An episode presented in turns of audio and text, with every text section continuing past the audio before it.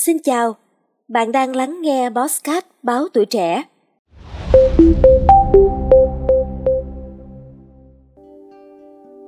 Theo thông tin từ Bệnh viện Ca, một trong những loại ung thư phổ biến nhất ngày nay là ung thư bàng quang, chiếm 3% trên tổng các bệnh ung thư phổ biến và xếp thứ hai trong các loại ung thư đường tiết niệu. Và theo một thống kê khác, hút thuốc lá là nguyên nhân gây ra 60 đến 70% số người mắc ung thư bàng quang. Thậm chí, một người hút thuốc có nguy cơ ung thư bàng quang cao hơn ít nhất 3 lần so với những người không hút thuốc. Thạc sĩ bác sĩ chuyên khoa 2 Đỗ Anh Tuấn, trưởng khoa ngoại tiết niệu Bệnh viện Ca chia sẻ là ung thư bàng quang thường gặp ở người già với tuổi trung bình là 69 ở nam và 71 ở nữ. Nam giới có tỷ lệ mắc cao gấp 3 lần nữ giới. Đây là bệnh hay gặp nhất sau ung thư tuyến tiền liệt ở nam giới tuổi trung niên và người già. Bệnh này hiếm gặp ở trẻ em và người trẻ tuổi. Theo các chuyên gia, trên thực tế vẫn chưa có câu trả lời chính xác về nguyên nhân dẫn đến ung thư tiết niệu. Tuy nhiên, các yếu tố như môi trường, di truyền khiến cho ung thư hệ tiết niệu phát triển nhanh chóng và nguy hiểm. Bác sĩ Tuấn cũng thông tin thêm là ung thư bàng quang cũng đang có xu hướng trẻ hóa do môi trường sống, môi trường làm việc, nguồn nước, đồ ăn chứa hóa chất độc hại cũng như việc hút thuốc lá ngày càng phổ biến hơn trong giới trẻ.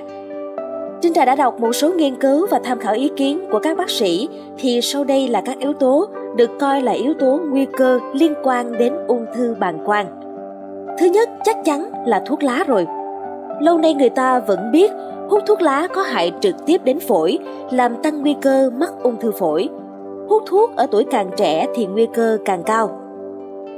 Tuy nhiên là không chỉ có ung thư phổi mà thống kê còn cho thấy thuốc lá gây ra rất nhiều nguy cơ ung thư cho cơ thể, bao gồm cả ung thư đường tiết niệu.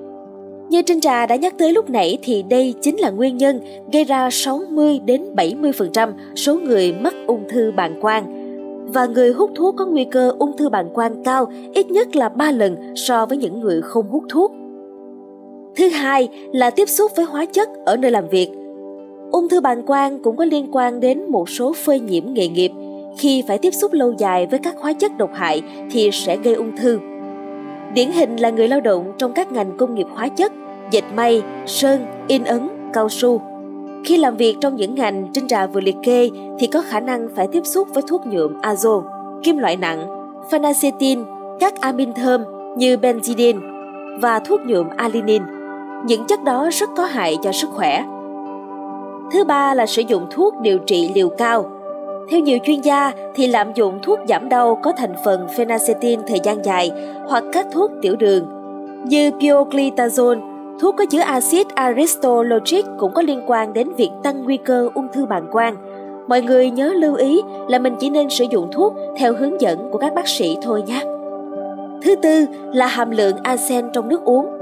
Chất arsen có trong nước uống từ lâu đã được nhiều chuyên gia cảnh báo về mức độ độc hại và có nguy cơ gây ung thư bàng quang. Nước uống từ giếng, nguồn nước mới hoặc hệ thống nước công cộng không đáp ứng được tiêu chuẩn về nồng độ arsen rất dễ mắc bệnh ung thư bàng quang. Thứ năm là uống không đủ nước.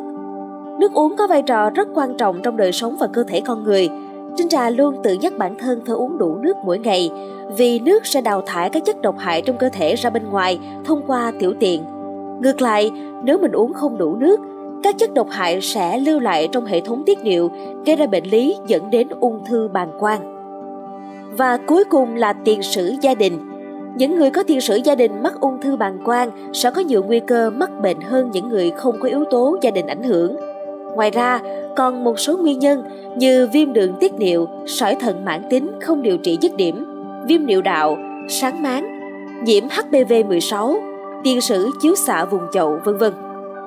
Để bảo vệ sức khỏe của bản thân cũng như những người xung quanh, chúng ta nên lưu ý đến những yếu tố có nguy cơ gây ung thư hay đẩy nhanh quá trình ung thư phát triển nhé. Và đặc biệt là nên hạn chế hút thuốc lá bởi vì hút thuốc lá rất có hại cho sức khỏe. Cảm ơn bạn đã lắng nghe số podcast này. Đừng quên theo dõi để tiếp tục đồng hành cùng podcast Báo Tuổi Trẻ trong những tờ phát sóng lần sau. Xin chào tạm biệt và hẹn gặp lại!